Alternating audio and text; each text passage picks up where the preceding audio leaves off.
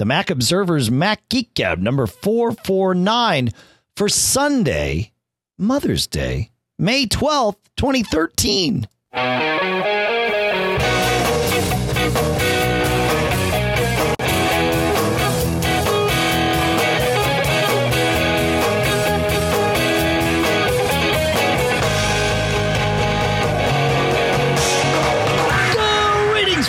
And welcome to the Mac Observer's Mac Geek Gab, the show where you send in questions, tips, and cool stuff found. We do our best to answer your questions and share your tips and cool stuff found, as well as stories and things that are relevant on our own. And together, the whole concept is for us all to learn a little bit something new about the Mac, Apple, technology, life in general. Here in Durham, New Hampshire, I'm Dave Hamilton. It's a pretty tall order, my friend. Yeah. But um, here in Fairfield, Connecticut, John F. Braun. My brother from another mother. That's how it goes here on Mother's Day. So, And it's all about mothers. Yes. So you probably, uh, uh, well, I don't know if you did, but uh, I, I was uh, involved in Mother's Day festivities earlier in the day. as were we. As were we. Yeah. Excellent. Because, you know, without mom, we wouldn't be here. Of course, we started our day. Most of most of us. Uh, uh, okay. I'll, I'm going to leave that alone. I'm not sure where you were going. Well, I'm just assuming that most of the people that are listening are uh, uh, uh, have been created by. Yeah, yeah. Just gonna stop. Yeah, yeah, yeah, we're good. Let's uh, you know what? Let's let Brad take us. Uh, let's just start the show. Let's go, and then we. I've got some stories. You know, I, I said I'm um a little Brad. bit frazzled, but but I'm going to tell the story about that a little later because I I did use technology uh, to solve a problem on the fly, and it it was actually kind of cool. So anyway, Okay. But so go. Brad, so so you're going to assume that I have this question in front of me go. due to a tip that I've uh, and we'll mention it later actually. So Brad writes, "Hey guys, one thing I really miss from the old days in Windows is the ability to right click anywhere on the desktop or within a folder and create a new text document. I'm hoping you guys can help come up with a Mac option for this." Question mark. I really keep text edit in my dock and I use Alfred sometimes to quickly launch, but it is just not the same, not as quick and convenient. And Dave, I have not one but two answers to this question. So one involves you breaking out your wallet, but Okay. there is a commercial option, and it is called, as it's coming up on my screen here, New N E U by Elegant Chaos. I like it. That's a cool company That'll work. name. Wish I thought of that. And basically says open. Uh, no, sorry. New is a simple application that makes it easier to create new documents in the Finder without you having to open an application first. So that's basically what it does. It's Ten bucks lets you open uh, uh, just like in Windows. And I got to say, Dave, that probably is a shortcoming of the uh, Mac uh, OS interface in that you cannot, with a single click, create a new document. As far as I know, it's just not there. It's And not there. it No. Necessary. Windows has it. Mac doesn't, but uh, th- this app will let you do that. So that's option one that I told him. And then number two, I found a, uh splendid article over at uh, from our pals over at MacWorld, and it's uh, basically a little uh, ditty here. So if you want the free option, uh, this is a nice article at MacWorld. Create a new file in the Finder, and really what it uh, really what it involves is you creating an Apple script and then adding uh, without reading it to you, but creating an Apple script and then adding that Apple script uh, to your services menu.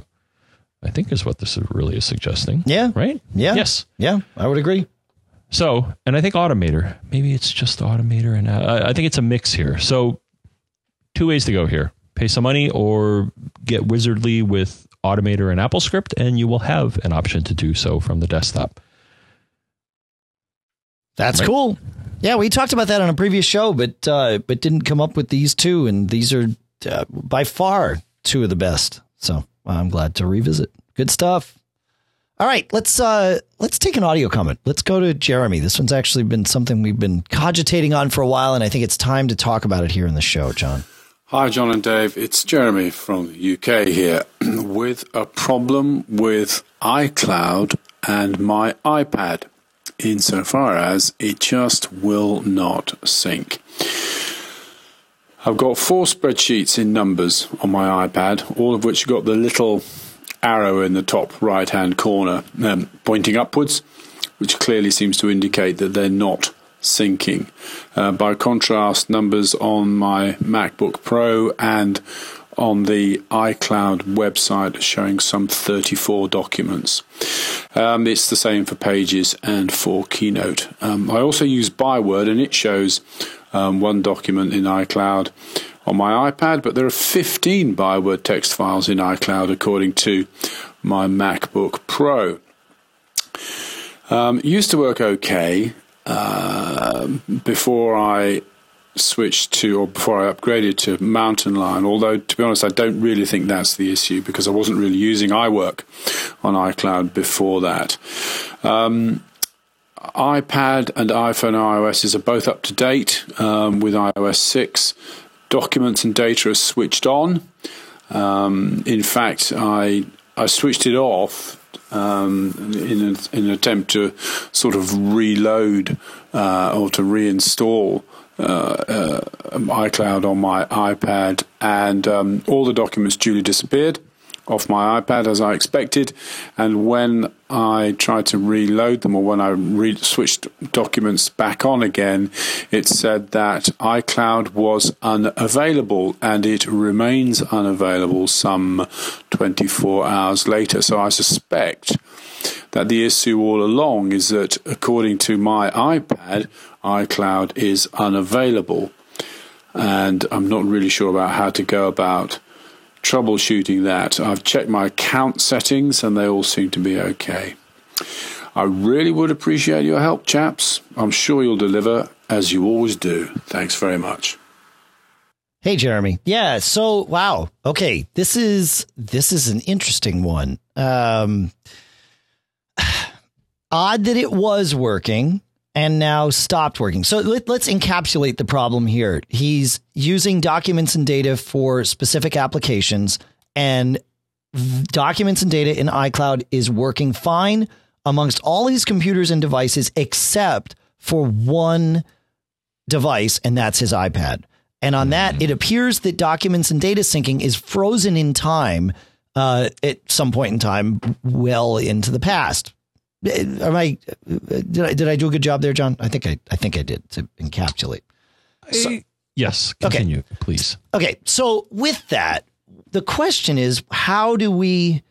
Why is it stuck in time? And and more important than the why is how do we get it out of that? You know, I I, I love to answer the question of why. However, if it only ever happens once, why is much less important than how to fix, right? That I mean, that's just how it works. Um, what instead of why? What instead of why? Yeah, there you go. Sure. Or where? Oh, yeah, so I, I have a couple of ideas. One of them is well, he addressed. I actually have three ideas, but he dismissed one of them. One is is the account settings. Obviously, if his iPad is signed into a different iCloud account than his Macs and, and other devices are, well, then we wouldn't expect things to sync amongst them. That's just how it works. I know it sounds obvious, but it's, you know, it's just like if your computer won't turn on, checking to make sure it's plugged in. It's one of those things. It is necessary. So, uh, so we throw that out there, but it sounds like he has, for the sake of this discussion, let's say that, that he's got all that in sync and it sounds like he does.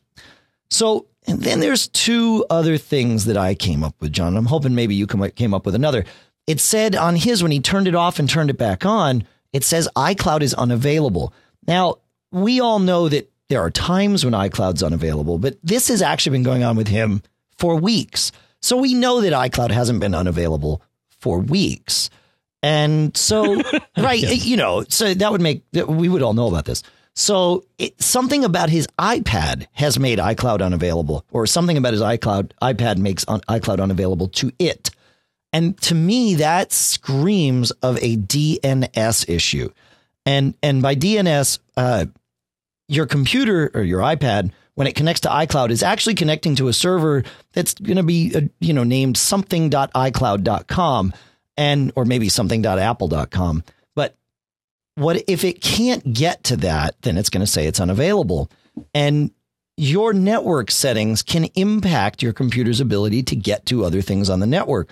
So it's possible that if you're using the wrong DNS server, i.e., the thing that translates those names into numbers that the computers need, then it won't be able to get anywhere. And you fix that or check that by going into settings uh, on your iPad. You're going to go to Wi Fi. And then whatever network is checked, you're going to hit the little blue right arrow next to it. And you want to make sure that DNS, if you tap on it, uh, you erase whatever is in there and let it auto populate. That's step one. Um, try it again, see if that works. If it doesn't auto populate or that doesn't work, for a manual DNS server, tap again on DNS and type in 8.8.8. Dot. John, can you guess what the last number is? Eight. You got it. That's Google's DNS server. It it works pretty well. Um, I use it if I'm having trouble in a hotel or something with weird DNS. So that's another way to test it. So that's that's number two. And then I'll throw number three out here. Well, I'll add two and a half here. Go ahead. Yeah, one yeah. I've used, Dave. I believe it's 4.4.4.1 Hmm. is one that I've used in the past. Is I'm it- trying to remember if that was. It's one of the older ISPs, but it's uh, let me see if I can find it. Uh, DNS four four four. Yeah, somebody's it's a free public DNS server showing up somewhere out there. So yeah. MIT public DNS at 4.4.4.1 and 4.4.4.2. That's good to know about. That's better than Google. I like that. Ah. Yeah, because tip. I, I remember tip. in in yeah when I was fiddling with um yeah with with the internets like we all were, um, getting a reliable DNS is is uh, as as we're kind of pointing out here is very important. If it hiccups or something like that, so. Uh, I would think, if anything, Dave, uh, when you do look into the DNS field uh, of whatever network set network setup that you have, um, perhaps putting uh, as I guess you said, well, first put one that you know is reliable, but maybe put multiple ones because most installations will cycle through. If if one is screwed Yeah. up, hopefully it will move over to the next one. So have a few that are well known. Google's Right. good, uh, like like I pointed out here, uh, MIT. Why the heck not? Sure. Um, ones that, uh, in all likelihood, will be will be up. Um, And I believe on the iPad and in iOS, in order to have multiple DNS servers listed, you have to separate them with commas. So you put one in, you hit comma, you put another one in, and comma, and, and so on and so forth. So yeah. All right. So that's that's two and two and a half. That which, which is good. Um, it, and I will take this opportunity to both share something from and say hello to our members of the live stream chat room at macgeekgab.com slash stream. Uh, thanks for joining us tonight. And uh, several people, MLV, I guess, was the first that uh, suggested removing iCloud entirely, removing the iCloud account from the iPad and putting it back on there. Um, and that that's certainly that, to me that's probably solution uh you know number four uh, or, or whatever the last solution is because we don't you know deleting things can be can be wonky although in this case uh may be the right answer. But i do have another thought john. And that other thought is well what if we try to kickstart things? Assuming we've got the right account and we've got right the right dns and all of that um what if we kickstart things by adding a file to iCloud from the iPad? So create a new document in Pages or Numbers or you know whatever apps he's he's using, and then save it to iCloud from the iPad. That may be enough to kick off a sync, and uh, and and you know then force it to kind of say, hey, well, wait a minute, there's other stuff here, and then go. You know, it could be that there's something wonky on the iPad that's just gotten it out of sync, and and that might that might kick it off and be better than than wiping it out and, and coming back. So that's and lastly, Dave, yes, sir. So I pasted it in the chat room here, but in the back of my mind, when you were talking about DNS, I remember back to, uh, uh, I believe I wrote an article a little while ago about this, but there is a swell, splendid, whatever, uh, utility called Namebench, which is Okay. uh, actually, it looks to be a Google open source thing. Well, it's not from Namebench- Google. I think somebody else wrote it and Well, hosted, hosted it at Google. Well, it's hosted on code. Yeah, so code.google.com. But there's something called Namebench, and what does it do? It will benchmark your DNS server servers and tell you, hey, it's working, it's not, and hey, by the way, there's maybe a different one that you would like to punch into your uh, network settings that gives you faster performance. I don't think So, there is a um, name bench available for the iPad though. Right? I think that's only only Uh, for the Mac. Namebench runs, yeah. No, I'm looking at the page right now. So it runs on Mac OS 10, Windows, and Unix, whatever that means. So you'd want to Oh. run you'd want to run Namebench from a Mac or Windows machine on the same network that you're using your iPad from, and then that'll give you some indication. Yeah. But it's uh, but yeah, it looks at a Google Public DNS, Open DNS, Ultra DNS, all these guys. So uh, so may not be a bad thing to run in general because your, your ISP's um, your internet provider may not be offering you the most uh, uh, the quickest or the best uh, DNS server, which is typically what you're going to because it's usually the address of your router, right? Usually it will be. I'm also seeing Big T in the chat room is saying that uh, DNS uh, uh, Namebench doesn't work on Mountain Lion. Uh, I don't know if that's been fixed. Oh, darn. So that's uh, that's you know something to consider. Wow. Yeah, But, uh, he says it works, so that's good to hear. All right, so that problem's either been fixed or wasn't a widespread problem. So good. Okay. No, You- oh, you have to change a it line. D- No, there's a uh, there's a patch available, um, and uh, and we will link to that. Thank you, Big T, and we'll put that in the show notes. So uh, we will make Namebench work on Mountain Lion. All right. Uh, you know what I want to do, John? I want to jump to our first sponsor here uh, jump away. for our show. Yeah. And uh, and I believe this is the second time we're talking about them, at least in, in recent history. Of course, uh, Audible is the sponsor, and they've been on the show uh, years ago. In fact, I think we were one of the first shows that they sponsored way, way, way back when. But it is great to have Audible back. Uh, and if you visit audiblepodcast.com slash MGG, you qualify for a free audiobook that is yours, whether or not you continue with any sort of uh, Audible subscription beyond that. Audible is an awesome source for audio entertainment. And since you're listening to this podcast, chances are you're the type of person that likes to learn and be entertained by things uh, that work in an audio spectrum. Maybe you use this on your commute. Maybe you listen to us here when you work out. But uh, but you know we're only doing about an hour or so a week. Maybe you need more, and uh, and Audible can help fill those gaps. And the cool part about Audible is they have. I mean, they've got zillions and zillions. That is actually the number. No, it's actually uh, more in the uh, the hundred thousand plus range. But uh, but to you and me, they have zillions of books, and and they're great books, and they're read by great people. And the cool part is you can actually listen to a sample of the book before you download, uh, so that you can make sure that you and the speaker uh, or the narrator rather are compatible with one another. And uh, and so uh, it's it's great. I've had a subscription for years. I wind up using it all the time. Uh, I I've I've listened to all kinds of books. I listen to comedy a lot. Uh, and it's great to hear comedy books read by the person who wrote them because typically comedians are funny and have good inflection. Uh, but other times it's not so good to hear a book read by the author, and they take care of that for you. They hire a professional voice uh, over person to do the the book for you or for them, and it sounds much better than the author reading it because some people are just built to write, and that's good.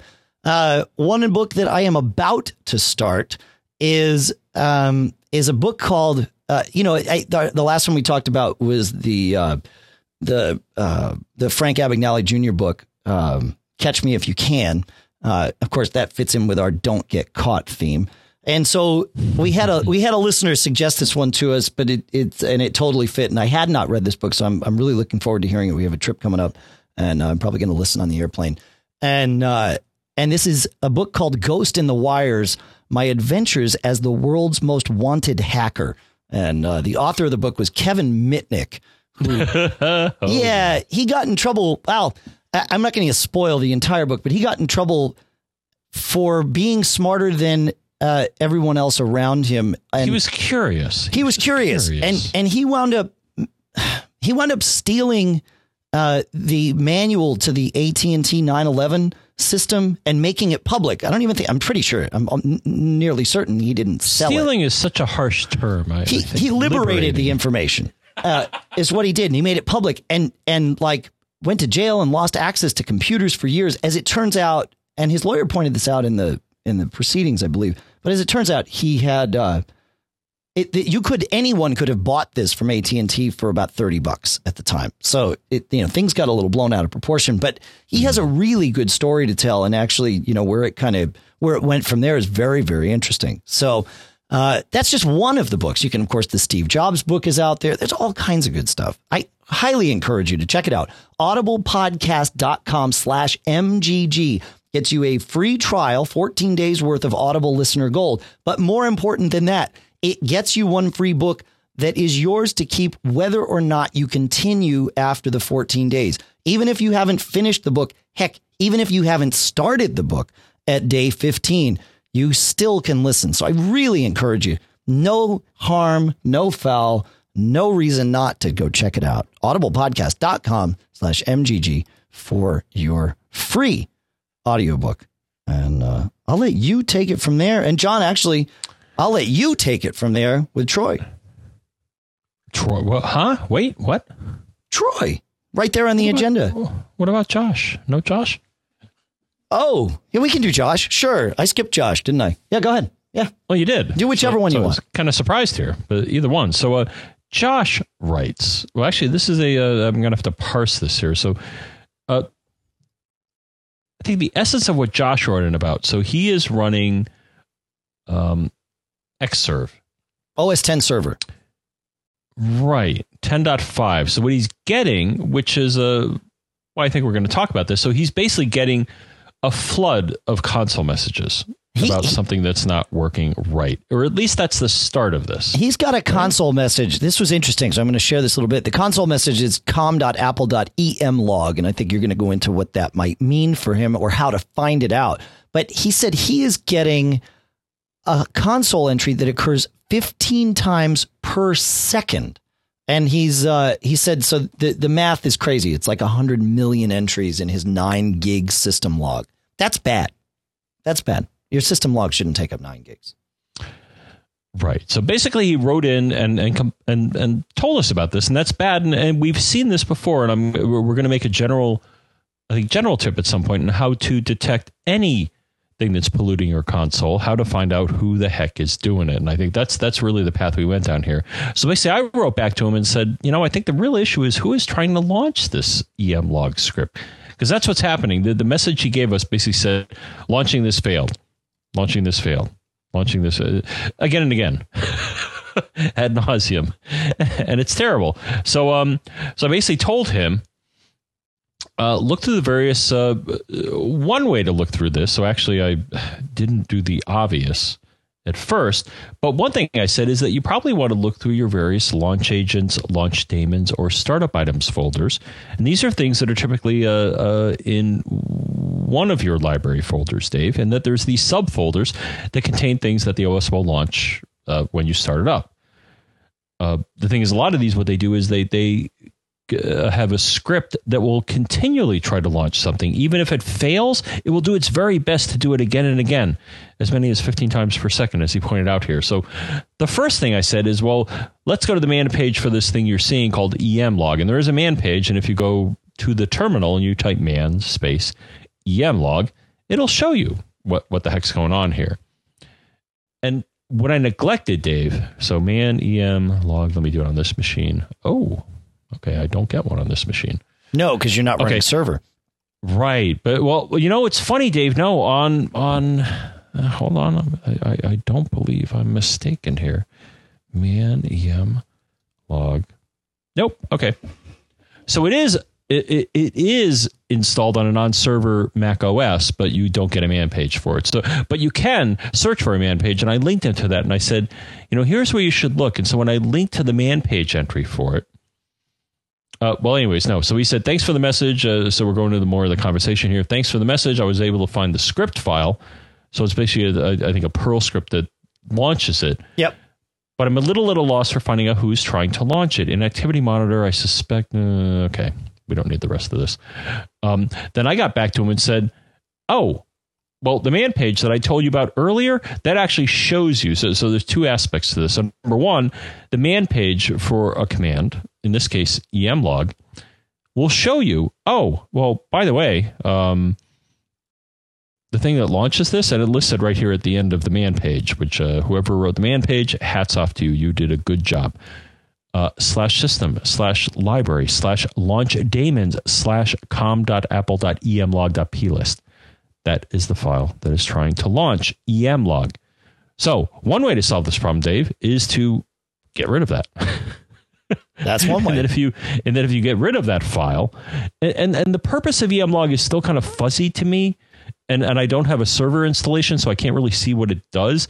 But if you want to eliminate the immediate problem of launch daemons trying because what happens is if, if something is in launch daemons typically what will happen is if it can't launch it as we've seen it'll try to do it again and again and again because it's stupid right it doesn't understand and it should I, I wish it would but it doesn't understand that the launch attempt failed and so it keeps trying to do it. Well, well it really does annoying. understand that it failed, and that's why it keeps trying, right? I mean, that's that, no, seriously, that that's sort of the the whole idea is is that you know if it's told to keep mm. launching, now it it could be. I agree that it could be smarter, and it could say, hey, if we failed, you know, the last hundred times we've tried this, or maybe even the last ten times, okay, mate. that's me talking with my hands and hitting the mic. Uh, that you know maybe that's not such a good thing. You know, we, maybe we need to alert the user in a better way. But you know, that's uh, that's not how it works right. at the moment. Yeah. So, so one, one, I pointed to the man page and identified the task in launch daemons. Number two, and this is a general search thing because I, initially this is what I did, Dave. In in the Finder, there is a find feature, but yep. normally, so my thought was, well, let me do a find for emlog. Yeah, you won't find, find that in the file. Finder. You won't unless you do the find feature and then you go to system files and you say included or system files are included. Then you will find the script file that is launching emlog. Yeah, so the way to do that, this is actually a great tip, and, and perhaps the the point of this. Um, but if you go into into the Finder and go uh, into the File menu and choose Find, you will get this sort of advanced find window. And you can, in the upper right, as you would expect, you can type the, the search terms that you're going to look for. And then as you go down, looking more toward the left of that window, uh, you see where you're searching. And you can either search this Mac, which is going to be the whole thing, or whatever folder you were selected on is there next. And what John's talking about is the third line down, uh, which typically starts with kind is any. Uh, but you can change that and you can do a little drop down there. And many things can be in this drop down. System files is the one that John mentioned.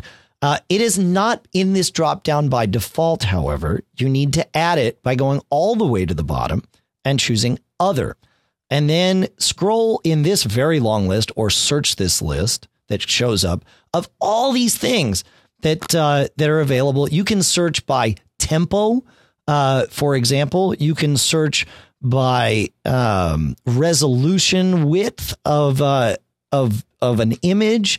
You can search by red eye, whether that was on or off. I mean, there's tons and tons of these things, these search attributes that you can that you can find by. Very, very powerful. But Apple doesn't turn them all on because otherwise that list would be like 16 pages long.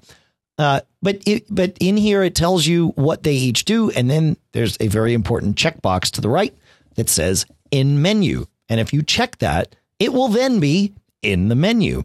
And that's what you want to do with system files.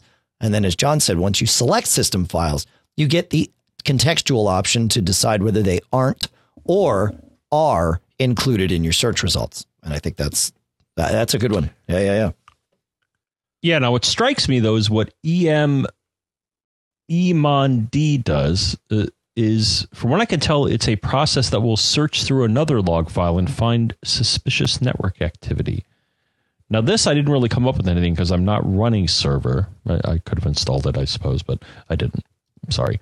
Um, but there is a slash etc slash emond dot d slash rules file uh, or directory, and within that directory is different rule sets. So, uh, because the other question you brought up is I've read somewhere that EM log is part of a detection system for brute force login attempts. Could this be the case? If so, how would I track down and subsequently return fire? Well, I don't know if I recommend that.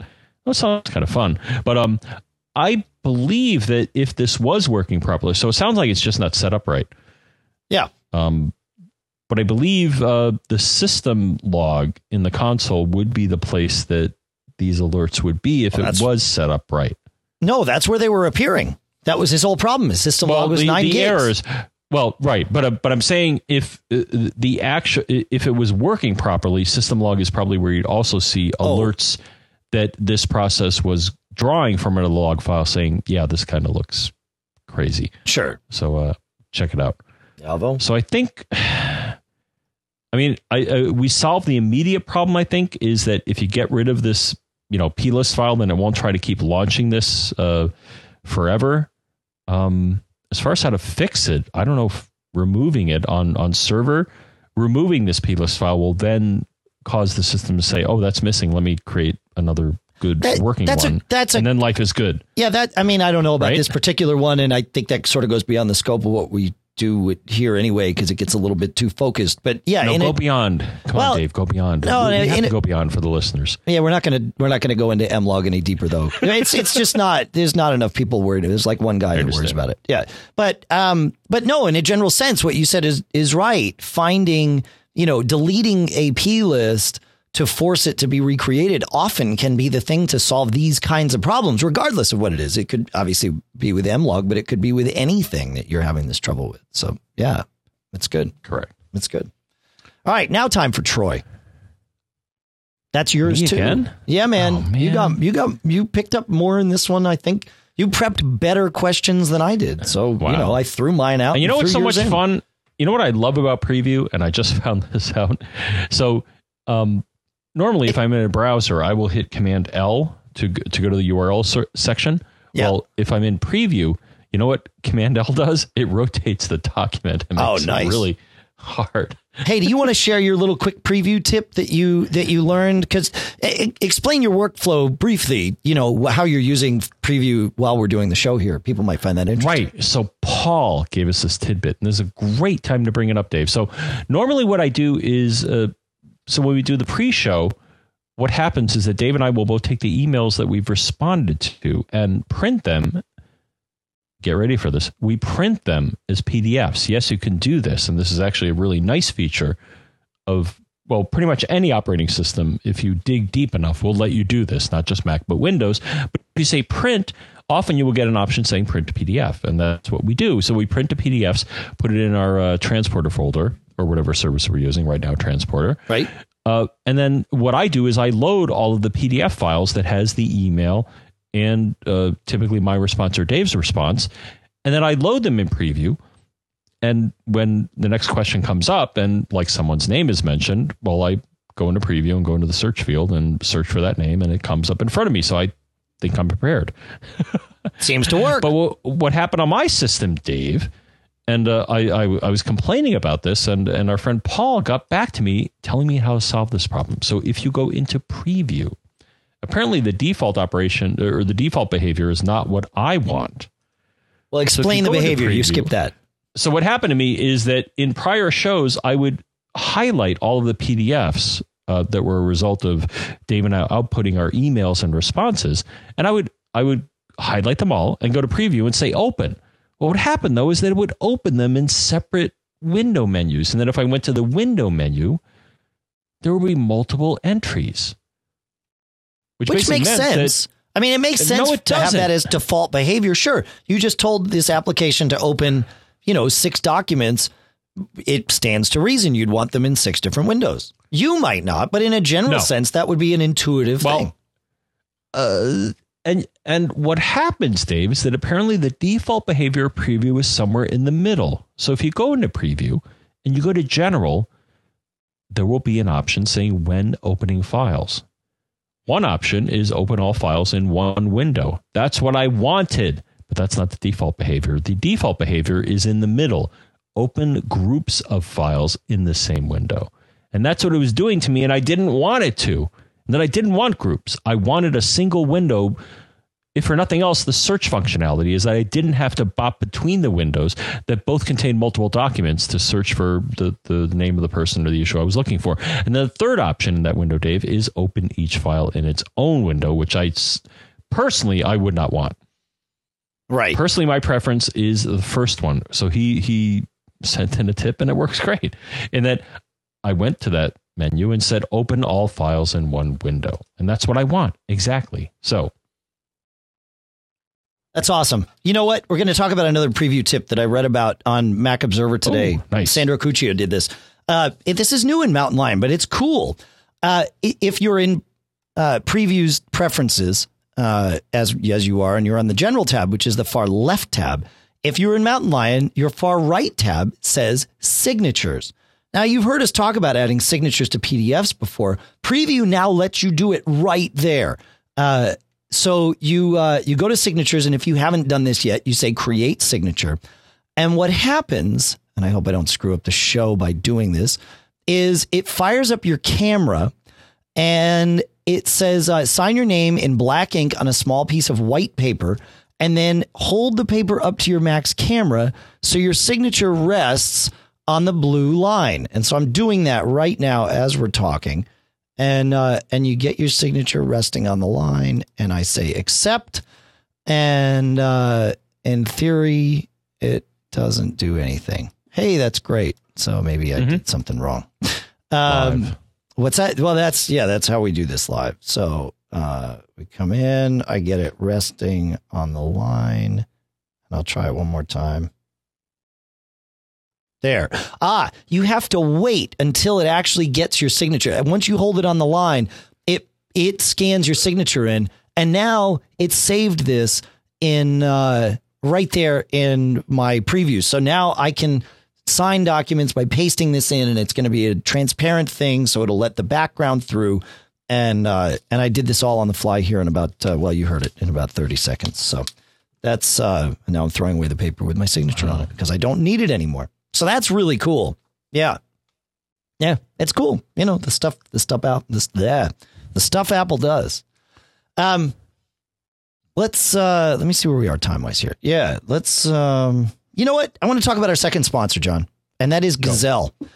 Uh, if you have uh, an iPhone, an old MacBook, an old iMac, an old iPad, any tablet, any iPod, any old cell phone that you aren't using anymore, or perhaps that you want to trade up, Gazelle is the place that you go to buy your.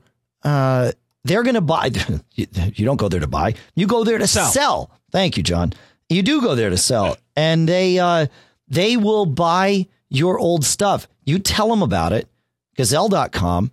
You go in, you click a couple things, you pick what model it is, blah, blah, blah. They ask you some questions very, very quickly, and then they tell you what they'll pay you for it. And if you like what they're going to pay you for it, they ship you a box. So far, you've paid nothing and you don't pay anything. They pay the shipping in both directions. The box arrives with the simplest instructions I've ever seen. You take your device, they already know what size box they need to send you because you they know what you're going to send them. You put your device in the box. It's custom built for the device that you're sending them, packing material and all. You put it in, you seal it up. They give you they even give you the tape and of course a new label to slap on the box. You do all that, you send it back to them via whatever carrier they they've asked. And uh, again, they're paying the shipping. Once they get it, they open the box, go through, make sure everything is as it should be. And if it is as expected, they send you the money they said they'd send you. If they disagree for whatever reason, something costs more, or they, they, they figure something's worth more, or something is worth less than the estimate, they'll let you know. And they'll let they won't do anything until you make a decision. Your decision can be, yep, I'll take the new offer, send me the money, or nope, I don't like your offer, send it back. And they send it back again, covering the shipping back to you. Check it out, gazelle.com. It's one of the coolest things. They make it so easy and uh, and they are great people to work with. I've I've sent tons of stuff to them and it's always gone very smoothly. We've heard from tons of you about how well their customer service works and they they really from all the experiences we've heard from you, they go the extra mile for everyone. Even, you know, last month we were talking about a guy, they went the extra mile for him because he decided not to sell his his device to them even after he said, "Yeah, I'll take it." You know. So uh check them out, gazelle.com. Really happy to have them as a sponsor. And uh And I think you'll be happy if you need to, if you have some electronics you need to get rid of. Check them out, gazelle.com. All right, John. Uh, let's do Troy. We've got a couple of good, yeah, a couple three here that uh, Troy's couple got of good some tips. good stuff. Yeah. So Troy says, "So I've switched to using a Mac for work. Awesome. Awesome. What I want to do is when mail messages come in that I need to actually do something with versus uh, emails like about uh, Nigerian princes and uh, yeah. Okay. So I see where he's going here. Uh, that I need to actually do something with, I'd like to move that message to reminders and have it create a reminder automatically so I can kill the email from my inbox. For example, I need a report run that gives me X data by Friday. It would be great to drag and drop this message into the reminders and have it create a reminder just like Outlook can do with tasks. Another another thing that Windows seems to be able to do that Mac can't. Oh my gosh, Dave, we got to come to the rescue. That's Uh, right. So he says, "I'm trying to stay native with the mail calendar and reminders. Ideas? Question mark. Troy in Chicago. Well, I have two things for Troy, Dave. So one, in mail, a rule can be used to run an Apple script. Okay, so this gets a little deep in that you got to go into the preferences and look at rules, and and you can set up a rule so that if certain things happen, whether the text in the message is a certain thing, and you know there's too much to go through right now, but basically you can take a really rich number of conditions looking at an email and then say, okay, if if it, if it satisfies these, like I can imagine here, if if you know the staff knows that you put the word schedule or something in in the subject line, you could then create a mail rule to act on this. But mail, uh, you know, mail can do a certain number of things within its own little world. But if you want to get out of its own little world, well, there's something called Apple Script, and you can certainly set up a mail rule to run an Apple Script. So I found one article here, Dave, which is basically a little article that responds to the question Has anyone scripted Mountain Lions Reminders app yet? And it basically tells you how to do that in Apple Script. So that is answer, or that's piece number one here. I'm not giving you the whole solution. Okay. I'm not. I'm not giving the whole, whole solution. And then the second part of this, Dave, is um, and uh, so it wasn't quite direct here, but I did find an article. Uh, although iCal, I, I did find a tip that said how to set up iCal reminders from mail. So so close, but not quite. Right. Right. But I figured that pointing him to this workflow, and we'll link to it, of course. Um, but I think this would be good guidance here. So, so, so I'm suggesting a combination of things. So, number one, again, write a mail rule that launches an Apple script that can then talk to reminders. And then number two, look at this example of how you could do this in the past with iCal reminders. Yeah, this will totally work together. Yeah. Yeah. It, it's it's pretty much the same thing. Yeah. You just tell use the, the tell application mail command and then tell application reminders and you're good to go. Yep. Yeah, you can marry these two together easily. Okay. Well, Yeah. that was my intent. And, uh, well, he wrote back and said, yeah, I'll dig in. So it, it'll take a little uh, Apple script foo, if anything, and that you will have to learn how to create an Apple script. But there's plenty of examples online of how to do this. You know, I wrote just- one about a month ago. no, I did. Yeah, I got wrote code? Wow. I actually I, I write I, I write code all the time. You just don't. Well, you see the Not results it. C code. Not C code. No, no, no, no, no, no, no. No, it's been the last time I wrote C code. I was a matriculated student at the University of Connecticut. I, Yeah. I, I'm pretty sure. Whereas, you know, that's my bread and butter. Oh, I know. Oh, yeah, yeah. No, I know. years. Yeah. Though I actually would like to dabble with because I, I imagine you do your work in in Perl No, I PHP. it- PHP. PHP uh, for the web stuff, and I do quite a bit of AppleScript, which is which is what I was sort of going after, um, because we, uh, you know, because people people like to use AppleScript. So I'm trying to find this article that I did, and I'm not sure why I can't find it. You'd think I'd be able to do that at TMO. I forget what I called it, um, but uh, but I will find it. And uh, oh, I wrote about Automator. So actually, yeah, yeah, yeah never mind. Yeah, yeah, yeah. And now I'm confused. I've got myself confused. You know why I have Oh my myself confused. John?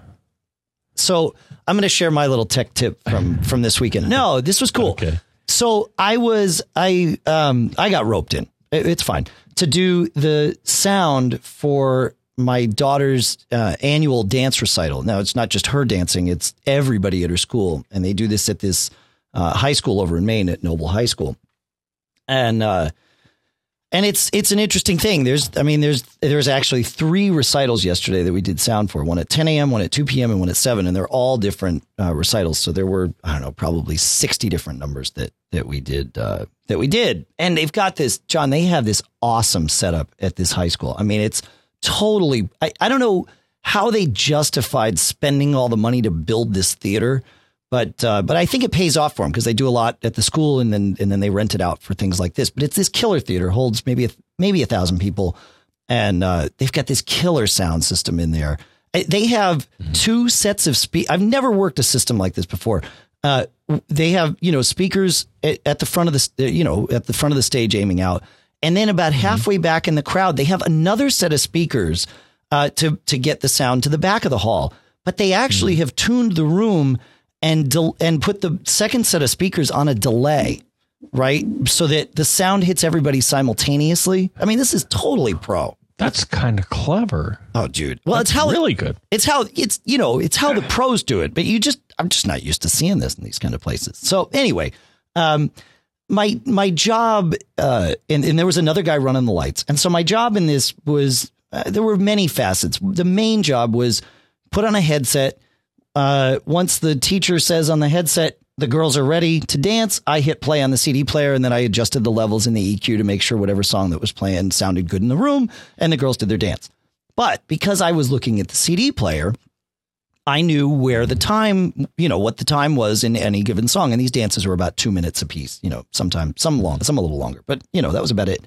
So if the light uh, if the guy running the lights needed a cue at say 22 seconds, it was up to me to give him that cue, right? Because I could see the time on the on the CD player. So I was like, fine.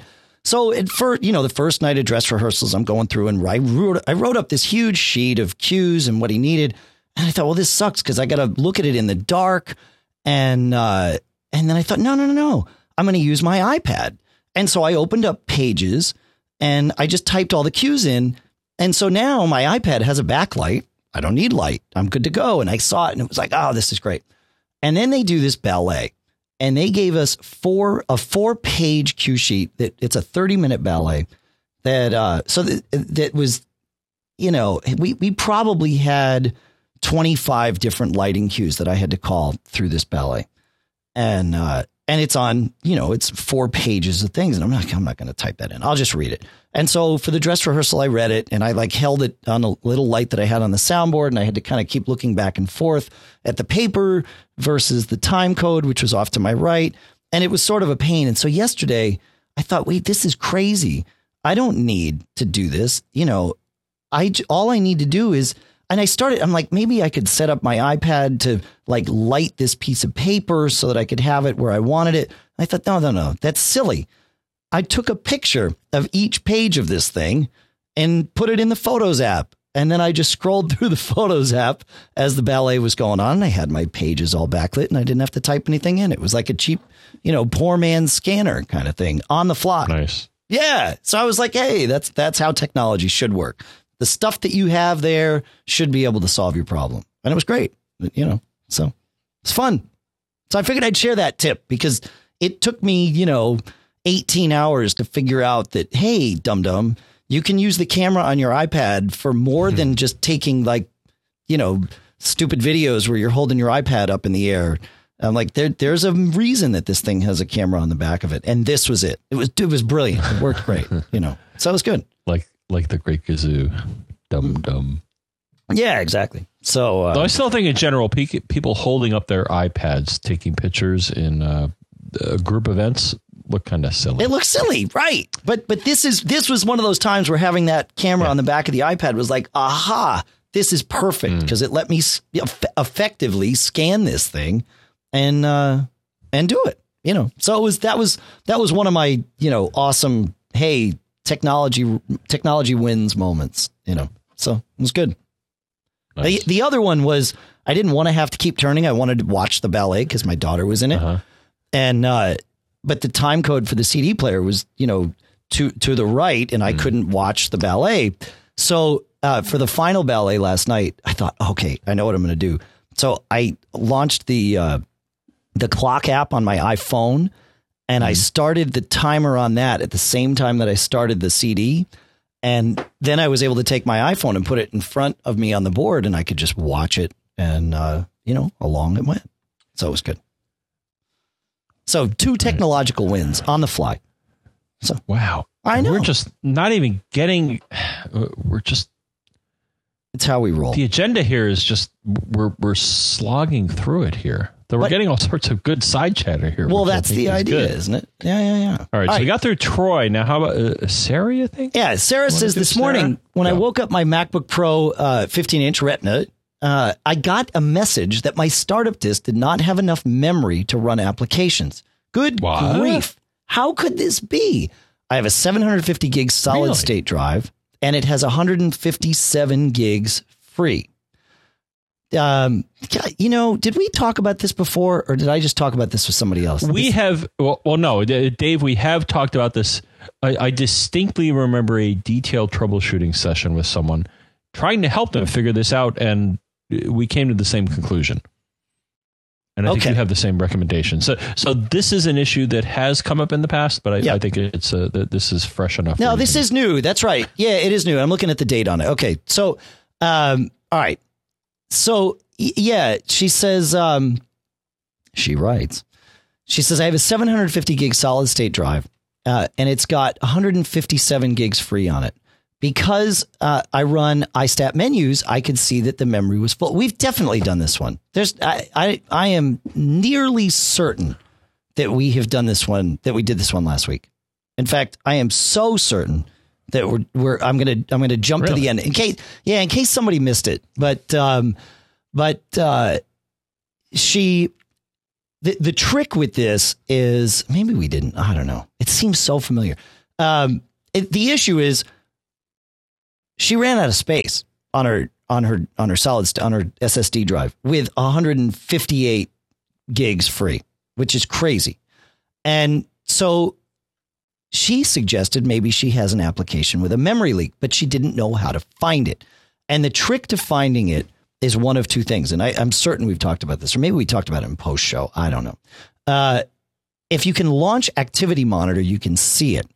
Uh, you can uh, you can go to the system memory tab at the bottom uh, and look at how much memory is is uh, is available. And what you're probably going to see is swap used is a huge number.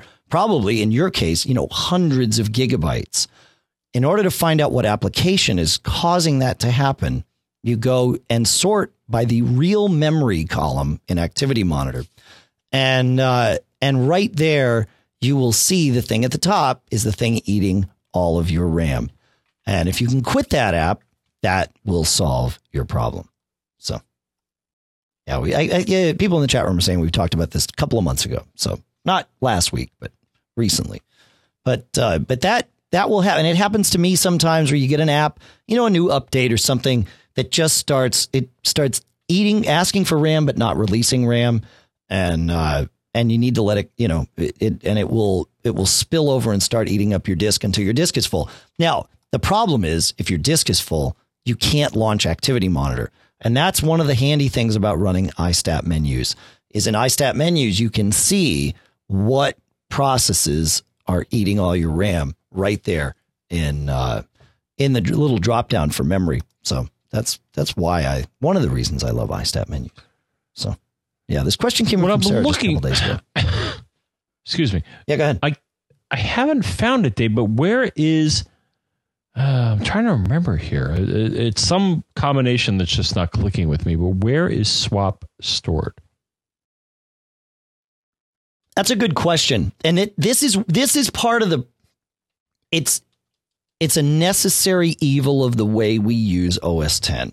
Okay, when O swap space, and let's let's talk about what this is. Swap space is when your computer doesn't have enough physical RAM for whatever uh, space applications are asking for in general. And when it doesn't, it starts saving things from physical RAM off to the disk. This is a oversimplification, but it, it gets the job done. It saves these things off to disk, makes some room in physical RAM, loads in whatever the application wants. And it's called swap space because it's swapping it in and out. The system can't really use what's on the disk from the disk. It has to read it in. And uh, and so it's swapping space in physical RAM for space on the disk and vice versa. Back and forth, back and forth. And that can cause what's called disk thrashing, where you're constantly reading or writing to the disk and things get really, really, really slow. So, um, and and this is this is not just an OS 10 thing. This is in any Unix, really any modern operating system does this, and it's handy. Most Unixes, when you set them up, what you do is you carve out a partition on your hard drive and dedicate that to swap. So you can decide, okay, look, I've got eight gigs of physical RAM in this machine. I don't want to use any more than say four gigs of swap. If I'm there at, you know, something's wrong. I'm, I've overstepped my bounds and I need to rethink my architecture. So you create a four gig swap partition and that's the maximum that your computer will use for swap. But more importantly, it's a different partition than anything else, i.e., where you store your documents or your system data. And so when you hit the end of your swap space, you still have room to save things to disk or move things around. And, and so that's a great thing. Well, when we had to upgrade from OS 9 to OS 10, we all had single partition volumes, as we still do mm-hmm. today. Right. And so Apple had to figure out a way to make it so that we could go from OS 9, which was not a Unix based operating system, to OS 10, which was. And one of the hurdles they had to figure out was okay, well, people are going to want to upgrade. We have to give them a path to upgrade, and they did. But what are we going to do about swap space? We can't make people carve out a partition because that's going to get funky and we got to have, you know, destructive disk editing and all that crazy things. So what they did was they said, well, you know what? We're just going to store swap in a folder.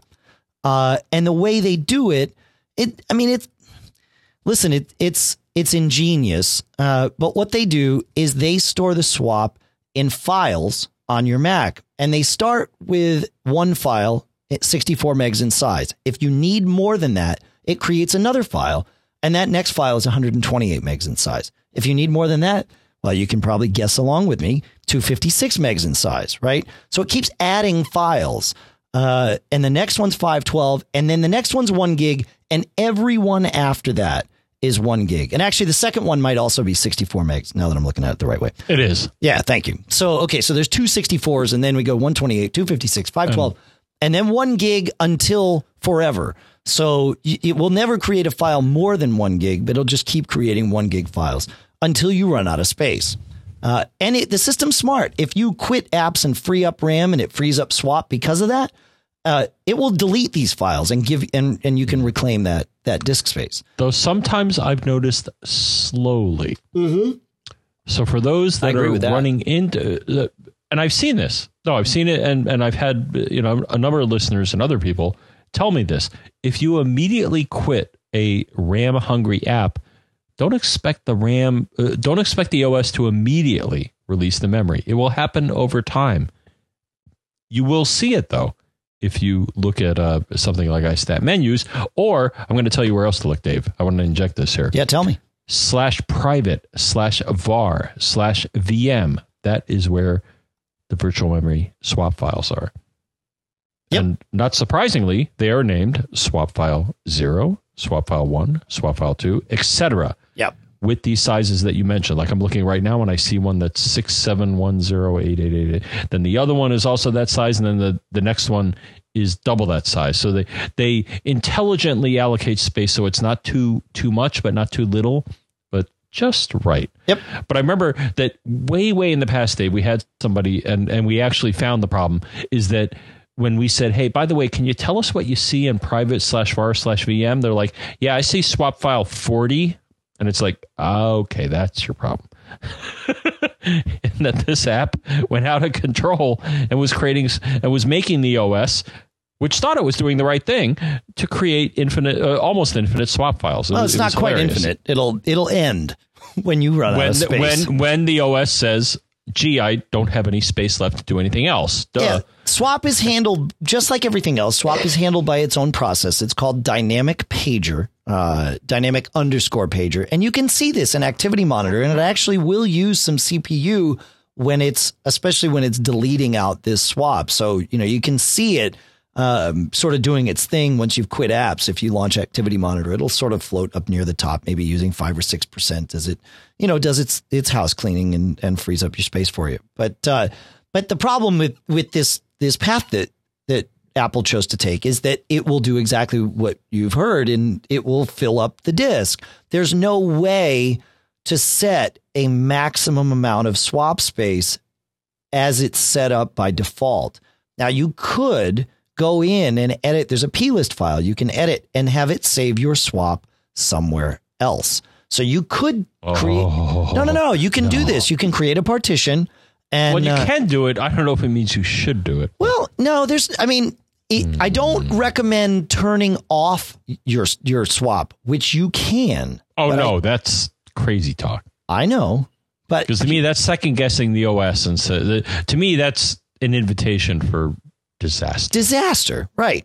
Yeah, Because the OS, I think, in general, expects the ability to be able to, to write out to swap when it needs to. right. If you turn that off, which you can if you think you know what you're doing, well, you know, more power to you. But Yeah. we're not going to help you.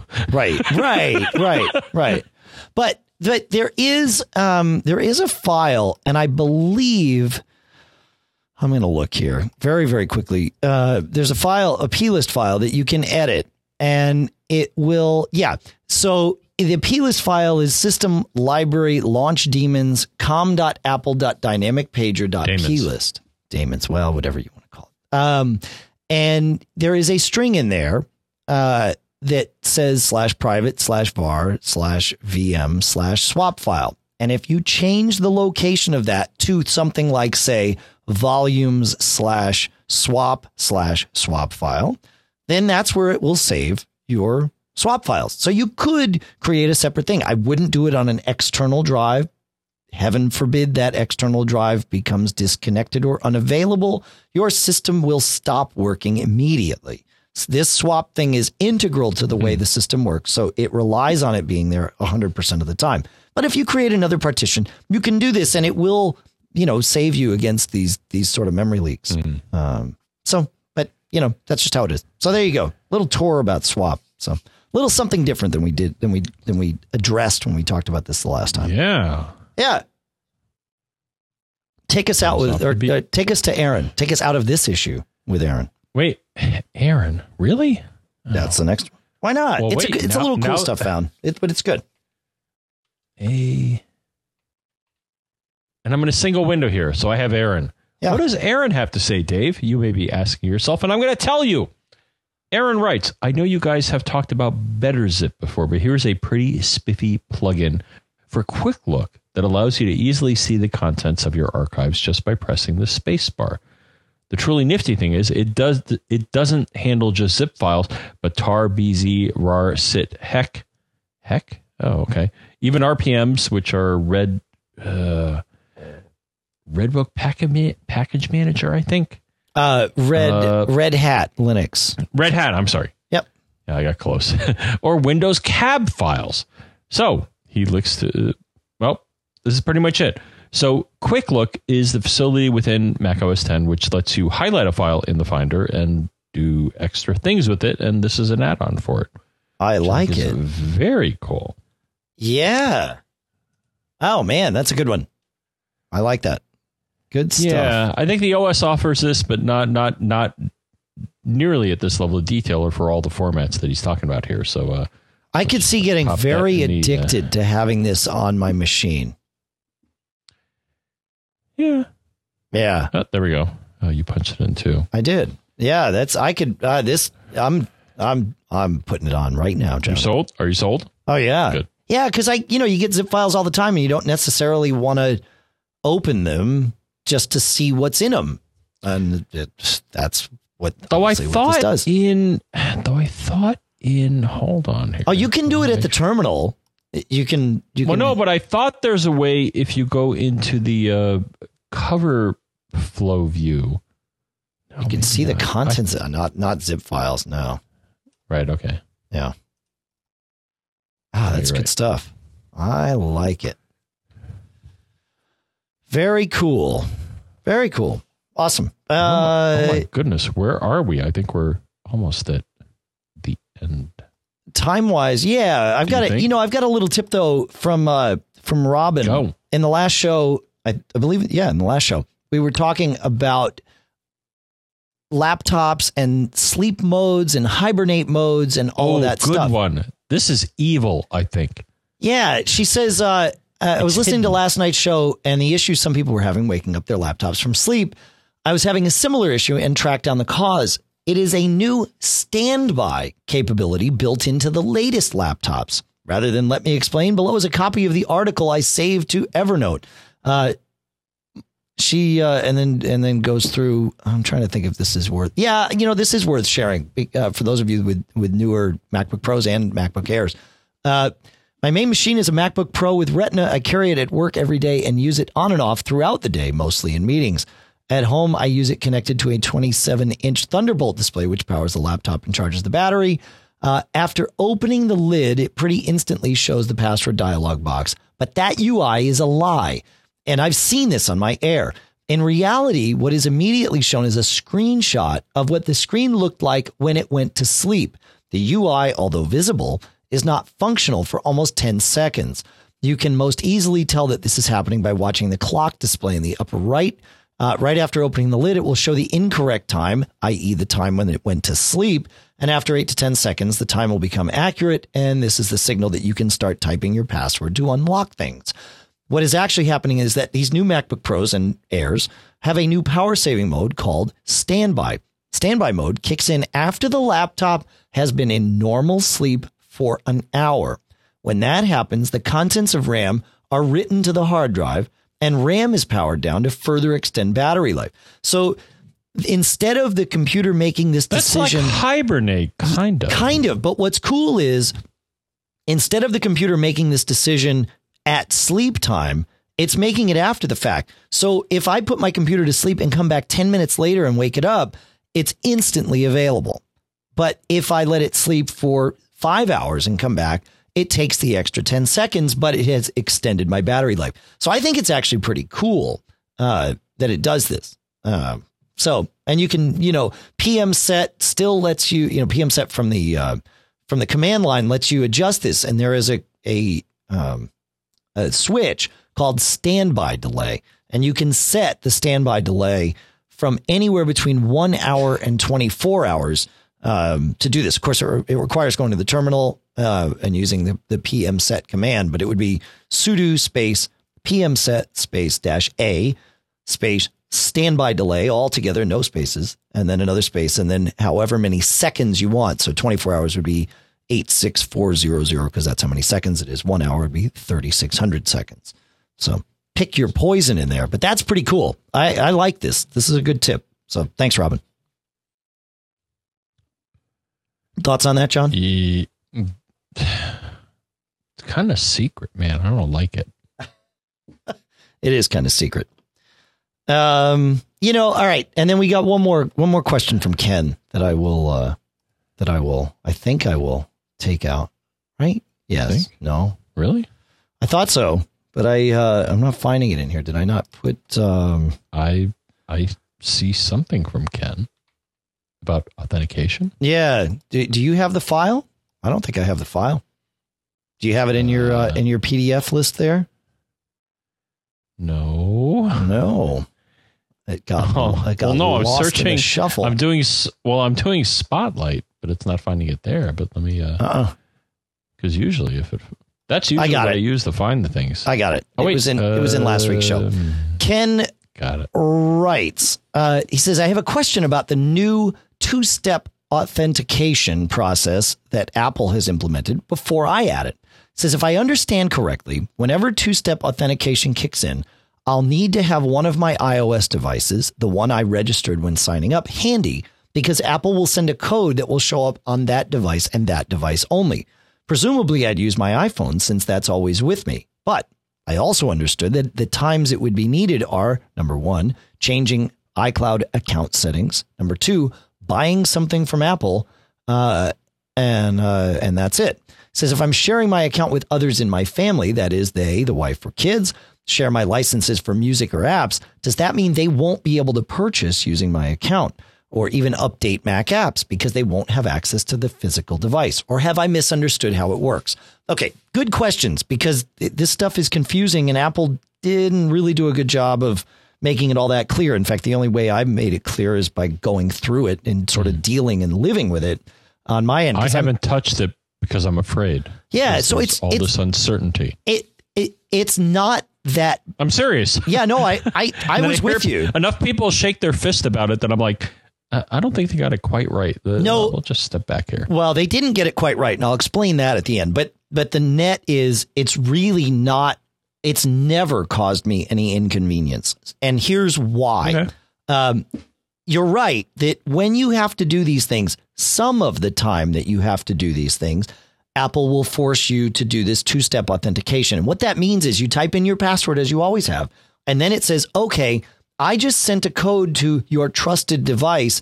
You need to tell me what that code is. And that makes sure that, like, if John commandeers my password, well, as long as he doesn't have one of my trusted devices or my trusted device, uh, then he doesn't get I the do. code and he can't get in. Right. I know you do. You've stolen my iPhone. I know. You cloned it. It's like person of interest. It's cool. Um, but the thing is, it's not, it doesn't have to be just one device. You can add multiple devices to your Apple account for the two step authentication. So I've added my iPad, I've added my iPhone, I've added my wife's iPhone, but I've also added our phones via SMS. So, and, and it doesn't have to be an iPhone at that point. So you can have it sent to just regular SMS as well. So between all of those options, it's never really been an issue. But here's the thing. Um, I've added two step to my, you know, my world here um, I did it whatever it was three four weeks ago, maybe maybe a little more, and at up until now, Lisa and the kids have not had to go through it for my stuff. Um, and they've bought stuff from my account on their devices, and it hasn't been a problem. I don't know when it's going to kick in for that stuff. If it'll kick in, I have seen it kick in when I buy other things, but uh, but it's it you know it's Apple has erred on the side of being less secure versus more secure. And the most important thing is it really is only for those couple of things. Your email, not protected by two step. Your calendar, not protected by two step. Your contacts, not protected by two step. So it's not a full feature. It's really only your account details that are protected by two step. And that's good.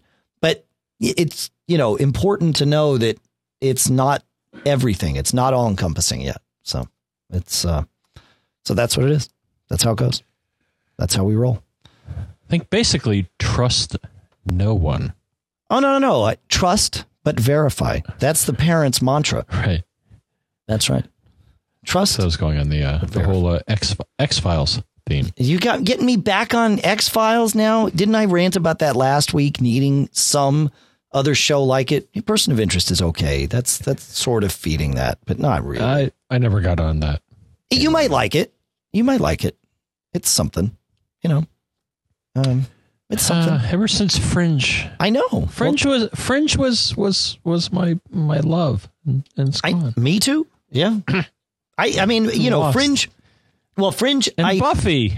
Well, I, yeah, that's long ago. I liked Fringe for for many reasons. It had all the conspiracy stuff, but um, it, Walter Bishop, in in some ways, not in every way, um, but but Walter Bishop, in some ways, reminded me, and a lot of his mannerisms really reminded me of my grandfather. And he and I were really close. He's he's uh, passed many many years ago, but uh, but it was cool, kind of seeing you know this this old tinkerer. My grandfather was a, a tinkerer. He invented stuff. You know the um, uh, you know this, John, but I'll share this with the listeners. You oh, know yeah. the, the oval shaped binocular viewing machines that you see at every tourist trap in the country and, mm. and elsewhere in the world. Well, my grandfather invented those, among many, many other things that he nice. just tinkered with. But but that was, you know, that's the one that everybody knows. So uh, so it was cool seeing this tinkerer every week. So I, I it, for that right. for that reason, but I also Walter Bishop. I would say John Noble is a fine actor. Oh, without. I mean, Oh my man's a gosh! I mean, the guy that played it, especially when he played both the good and the evil, Yeah. which like many series, yeah, that they create the alternate timeline where they have, and they called him a Walternate, Yes. I believe. Yeah, that's right. But he, he was such a good actor. Yeah. Oh no, he's brilliant. And the Strawberry Supreme. That was his goal in life. Absolutely. Of course the it was. Strawberry Supreme. You gotta have a goal. Strawberry milkshake. I know. I'm not really into strawberry. And you know, on that note, Dave, I think we're just are we at the end I think we are. or at the beginning of the end? Uh, we are at the end, but uh, but because I had a minor technical issue, you don't hear the band. So I'm going to fix that, and uh, and then I'm going to let you hear the band. No, I, it's fine. You know, they're here. Now they're here. There he is. Yeah, I told you you'd hear them. All right. So once I hear the band, Dave, you know what that makes me want to do? It makes me want to tell the listeners how to contact us tell the listeners, please. and try to holler above the level of the band, which they're, they're quite restrained tonight. But if you want to get in touch with us, which I assume you'd like to do if you're listening to us, but if you have a question, a comment, cookies, brownies, um, whatever, uh, you should probably send them to feedback at macgeekgab.com. John, that's uh, that's feedback at macgeekgab.com. Yes, and I will reiterate the cookies and the brownies and, and, and very sweet treats. Stop the feedback. Did you hear that? That that was that was feedback at MacGeekGab. No dot com. That was just real live feedback just for, just for you there. Wise ass. I deserve that.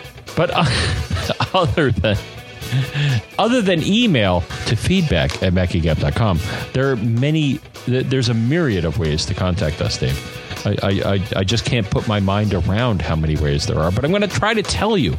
So, one is you could pick up the telephone. Yes, people still use this archaic device to transmit voice to electrical back to voice energy to, to communicate.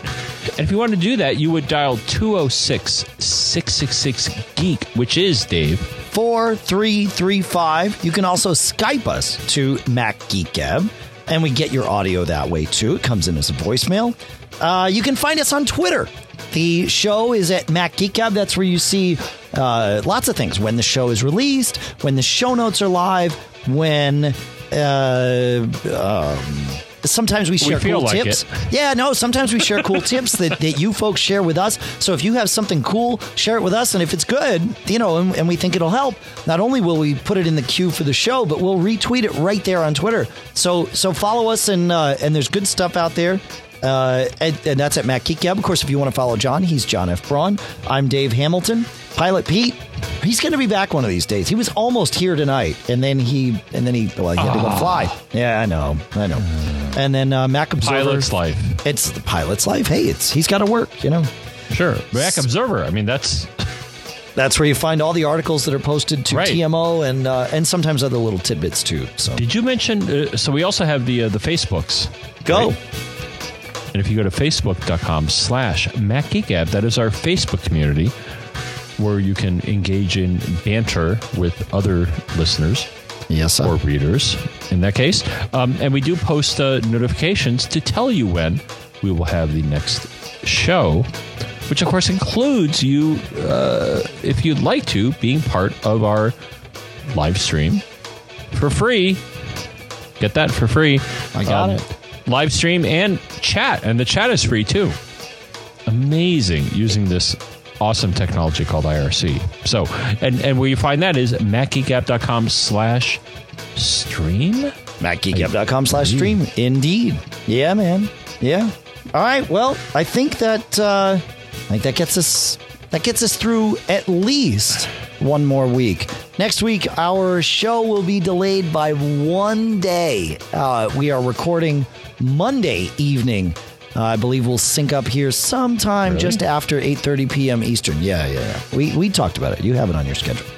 Uh, but I've got a travel thing this uh, this coming weekend. So, uh, so that'll that's where we'll be, and uh, we want to thank Michael Johnston from both the We Have Communicators podcast and GetApplr.com, G E T A P P L R.com, a great community for creating, uh, you create a list of all the, actually, you don't create it. You uh, pull down the list of all the apps that you have on your iOS devices, and then you can rate them and find other people that like similar apps to you. And it's a great kind of social discovery service that he has built completely on his own. It's, it's actually really awesome. So uh, check this out. And of course, Michael is the one who converts this show to AAC adding all the chapters and all of that for us and for you. Of course, we want to thank Cachefly, C A C G F L Y, for providing all the bandwidth to get the show from us to you. We want to thank our podcast marketplace sponsors BB Edit from Barebones, of course, Text Expander from Smile, Gazelle, as we mentioned, Squarespace, as we've mentioned, squarespace.com slash MGG, crashplan.com slash MGG, and of course, audiblepodcast.com slash MGG. And that'll do it. John, uh, please share your favorite bit of advice with, with everyone. Don't get caught. Made up.